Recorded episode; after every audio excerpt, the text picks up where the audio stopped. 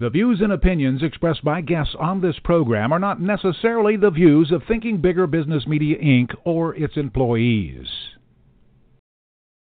Welcome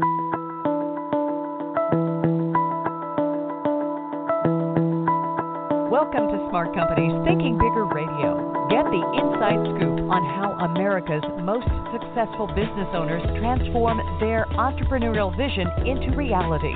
And listen in as some of the top business minds in the country serve up practical advice, tips, and insights for growing your business. Now, here's your host, Kelly Scanlon. Good morning. Welcome to Smart Companies Radio. I'm Kelly Scanlon, publisher of Thinking Bigger Business Media. Our guest today is developer Matt Abbott. He is the owner of Abbott Properties. He owns many properties in the East Crossroads district, and his latest project is converting the old Kansas City costume company into a boutique hotel that's scheduled to open later this year. Welcome to the show today, Matt. Thank you, Kelly. Absolutely. Glad to have you here. Now, the last time I checked, you owned 15 properties there in the East Crossroads. Is that about right? That sounds about right. Okay.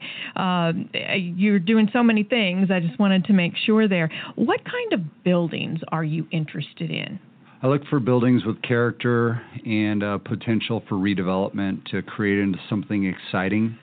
Uh, it's, it's key to find parking and also buildings that we can find that uh, fit tenants' desires.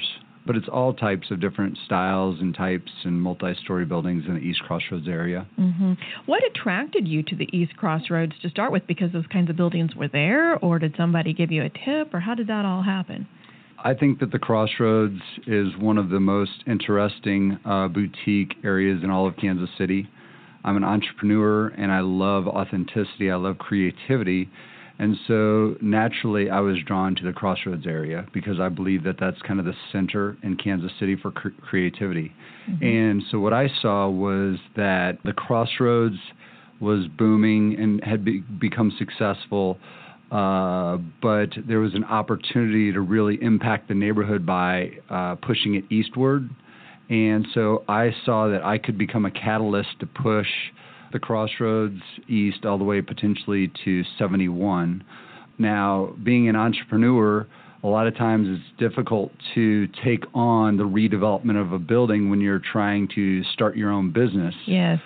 So I felt that I could uh, help create a larger area for creativity and entrepreneurship in Kansas City that entrepreneurs that were opening up their own businesses couldn't necessarily do without an experienced developer doing that. Okay.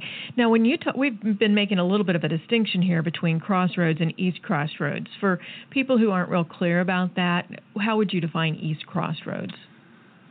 Um, East Crossroads is uh, a little bit grittier. It's a little bit um, more industrial.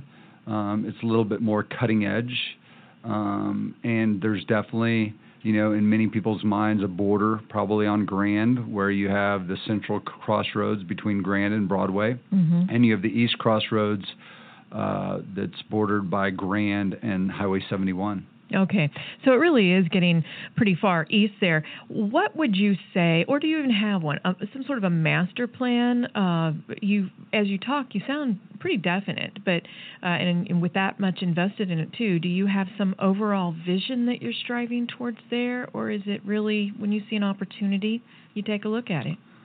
Um, well, yes.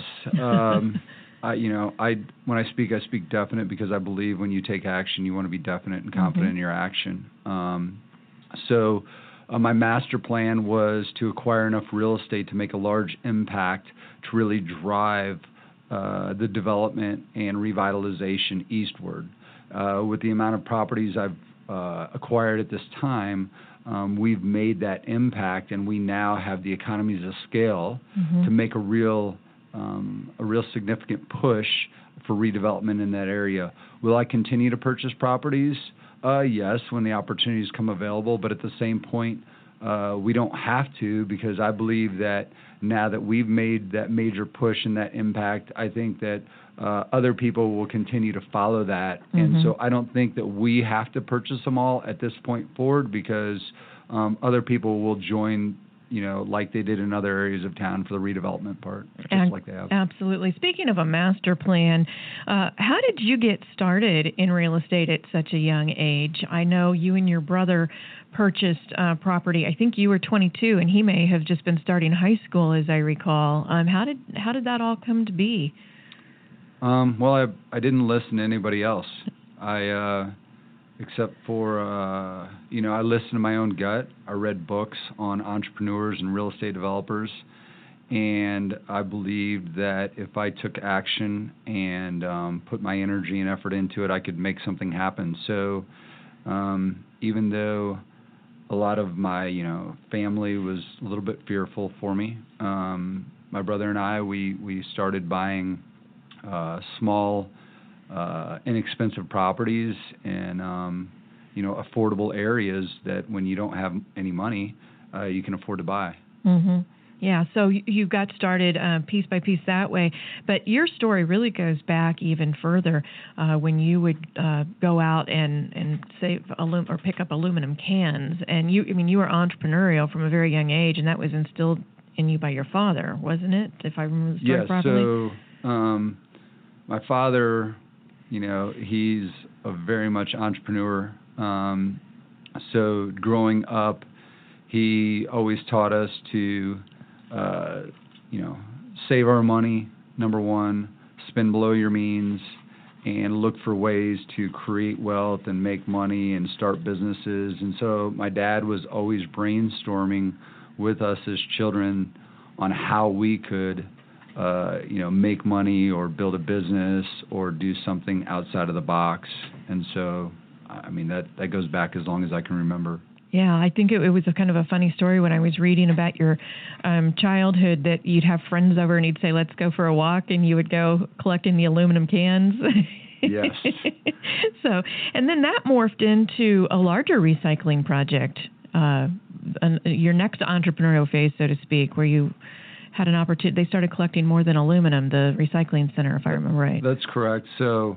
Um, it started with a Boy Scout project actually, Ah, okay. and my Boy Scout troop said, "Hey, we're going to have this uh, fundraiser where we want you to go out and ask all of your neighbors and friends to collect newspapers, and then we're going to save the newspapers and sell the newspapers." So we did that, and we got like a truckload of newspapers, you know. And uh, then my dad was like, "Well, while we're at it, why don't you go back to all those people and say, instead of throwing away your new newspapers, you continue to save all those items, and you save any other items like glass bottles or aluminum cans or anything else that we can sell. They can save those on a daily basis, and we will go around on a weekly basis and pick up all those items. And so my my brothers and I we would walk all up and down our street with like wheelbarrows and uh you know wagons and load up all the goods and then we would just have like truckloads that we would sell every week or two to the local recycling place. Yeah, and as I remember, when they finally put a formal recycling program in place, didn't they adopt some of the things that you were doing, or uh, kind of looked at you guys for? Uh, If I remember that right, did they do yeah, that? Yeah, so they didn't necessarily, uh, you know, look to us for, uh, you know, advice or anything like that. But the the city of Quincy, ten years after we started our, you know, street recycling program that we did, the city of Quincy did the exact same Yeah. thing on an entire city level. Uh, so you know, ahead of your time there. Yes. But that's what good entrepreneurs are in some ways. You uh, then the a big a big changing point. Your dad bought a lawnmower to mow the lawn, and he said that if you would mow the lawn, then you could use it to mow others' lawns, and that's when you really started bringing in some money, if I remember. yeah, I guess if you call it bringing in some money. well, your friends were making minimum wage, and you were charging what fifteen bucks an hour or something, or a lawn or something. Yes. So, um, you know, dad, dad's bought a lawnmower, and uh, he actually bought a riding lawnmower. Um, the first one was used, and uh, so uh, we were allowed to then take those lawnmowers that my dad bought for our own house and use them and dri- drive all over town to cut other people's lawns. So, at a very young age, we started, you know, a lawn mowing business. hmm So you you were very entrepreneurial even from a young age, and as I recall, you had two goals growing up in life. One was to become a millionaire before the age of 30, and the other was to compete in the Olympics. Tell us about where you are with those goals now. Um, well, I mean, the first goal um, I definitely uh, achieved a few years at a time, and uh, there were many times along the way uh, that people, you know, said that's impossible. How are you going to do that? Um, you know, they wanted to bet me that I couldn't do it, and there were times uh, through those years that um, I wasn't sure exactly how I was going to do it, but I just kept that belief in my mind that I would figure it out and I would come through, and uh, I would just keep on taking action and moving forward. And um, so, I mean, my brother and I hit uh, the financial goal at about the age of 27 for myself. As far as um, you know, competing in the Olympic Games uh, that goal did go by the wayside. Um, but with that goal in mind, uh, I you know really focused hard and was able to um, compete at the collegiate level. Um, so uh, in track, right? In in track mm-hmm. and cross country, and I mm-hmm. qualified for uh, nationals at the collegiate level. So um, you know I believe that setting a goal and going after it. And even though you may or may not always achieve it, I believe that I went a lot further than I would have if I hadn't had that goal. Exactly. What's that old saying? Uh, shoot for the stars and land on the moon, or something like that. Uh, Absolutely. You, you, still you still achieve great great goals when you aim high. Um, so that's what you learned from setting a goal, like competing with the Olympic Games. How did you survive the recession? So many developers struggled through the recession. Many uh, recession. Many of them, you know, don't even um, have anything to show for it. But you came through it. How did you do that? So I believe in creating a viewpoint in your own mind, and um, in my business, I believe that a recession is an opportunity to have growth and expand. And over the years, I had seen that many successful real estate developers and many successful businessmen, when a recession happened, instead of looking at it as a um, negative, uh, they look, looked at it from a context of being a positive opportunity. And so when these recessions started to happen, I immediately evaluated my own businesses and my own choices, my own acquisitions and developments that were underway, and I made quick decisions on which uh, which acquisitions were still viable to move forward with, or which projects to put on hold, um, and then looked for other opportunities within the market to uh, expand and uh, grow our business. And so, um, essentially, uh, we just found opportunities in the market at the time, mm-hmm. and uh, it was a mindset, I believe. Yeah, and so you know you come out the other end, and you're you're um, poised to go even higher because of this. Now, one of the things that you talked about when you, you mentioned your childhood, you mentioned Quincy. How did you get from Quincy to Kansas City? Well, um, I went to school at the University of Missouri. Um, after uh, Missouri, I went, ended up back in Quincy because that's where we started uh, acquiring our first properties, and we had acquired probably in the neighborhood of about seven hundred and fifty thousand dollars worth of real estate mm-hmm. uh, within a few years being back in Quincy. Um, I then was able to come across a large apartment complex, uh, and I knew I needed to get outside of Quincy if I wanted to follow what I really wanted to do. And so I found a large opportunity in Champaign, Urbana, Illinois. Uh, when that project was nearing completion, I made the decision that I really wanted to be a part of something bigger. I wanted to develop skyscrapers and I wanted to be a part of a downtown revitalization. Mm. I happened to uh, be in downtown St. Louis over the 4th of July, and I saw a bunch of opportunities there. Um, and I started digging into historic redevelopment in the city of St. Louis.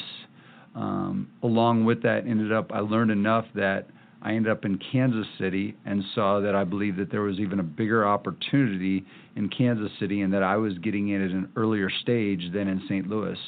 So I wanted to move to Kansas City specifically to be a part of urban redevelopment, and I believe that if I learned how to do that, I eventually would be able to uh, go in and redevelop entire neighborhoods um, by myself uh, with going through that learning process. And and so the funny thing is is what I'm doing today in a crossroads is actually a seed that was planted when I first showed up in Kansas City over a decade ago. Yeah, and you're you're certainly making a difference there. Along that lines, what are some of your proudest accomplishments? Um, Specific buildings, the whole area. I mean. Uh, you know, one one of my proudest accomplishments is, is um, I'm married to an amazing wife, and uh, we're happily married. Um, we're madly in love, and um, I think in this day and age, uh, that's something huge. Um, because not only that, but you know, I'm a businessman, so I work a lot, I travel a lot, and so being able to um, pull all of it together, mm-hmm. um, that's something that I'm proud of. Um, you know, I've, I've created a great business with my brothers, um, and we've worked together to redevelop a lot of amazing projects. Uh, I have a wonderful team around me of great guys that uh, put everything into what we do. Um, you know, when we redevelop a neighborhood and we redevelop a building, uh, we make an impact on um, the area that we redevelop, and so it's exciting for us to see um, we get a lot of self gratification out of that. Mm-hmm. Um, you know, I think uh, some of my biggest uh, accomplishments, though, are are ahead of me and, and yet to come, and I'm excited about those things. Yeah, and, and, and Kansas City is is uh, going to benefit from them too, I'm sure. You talked earlier about how working with entrepreneurs, uh, a lot of them trying to get their business off the ground, and at the same time trying to buy a building or rehab a place is just too much to take on at once. So you're there to help fill that void. What do you see as the overriding implications of someone like you being able to work with entrepreneurs like that? I mean, for the individual entrepreneur, um, it's pretty clear what what the outcome is or what the implications are. But for the city itself to be able to go in and work with entrepreneurs like this, what does it mean to the economy? What does it mean to the base? I mean, for you to be able to offer these kinds of things. Uh, it's my belief that entrepreneurs are the heart of you know business and the economy and uh, our city when it comes to financial growth and opportunity. Uh, you know, entrepreneurship is where it begins. Yes. And so every every large successful company you know of all started with a man or a woman and an idea, and it, it came from there. That's why I love the Crossroads. I think that the Crossroads is the epicenter of entrepreneurialism in Kansas City and so I think that the city, it's critical for our city to um, really embrace uh, the area and do everything our city can to continue to support that because so many things are going on down in the crossroads. It, it blows my mind someday when I walk into offices and I hear about the amazing things that are going on in the crossroads and the ideas that people are coming up with and taking action on. I mean, some of this stuff is so cutting edge. It's like, is this really going on in downtown Kansas City mm-hmm. in the crossroads? I mean, people have no idea how much energy, creativity is down there. And I meet people every day that um, are, you know, taking on things that ultimately can impact and change the world. Absolutely. If anybody wanted to get in touch with you to talk more about your plans, or maybe there's an entrepreneur who's listening and says, I got to talk to this guy, how would they get in touch with you, Matt? Uh, the best way is to email me. It's my email address is matt at abbottproperties.net, and that's plural, matt at abbottproperties.net. Matt at abbottproperties.net. He's willing to talk with you if you'd like to have a conversation. Thank you so much for your work in Kansas City, and thank you so much for your time today. Thanks, Kelly. Absolutely. And if you'd like to learn more about how to grow your business, please visit our website at ithinkbigger.com. Follow us on Facebook, Thinking Bigger Business Media, or on Twitter at ithinkbigger. Have a great weekend. We'll see you next week. This podcast is a part of the C Suite Radio Network. For more top business podcasts, visit c-suiteradio.com.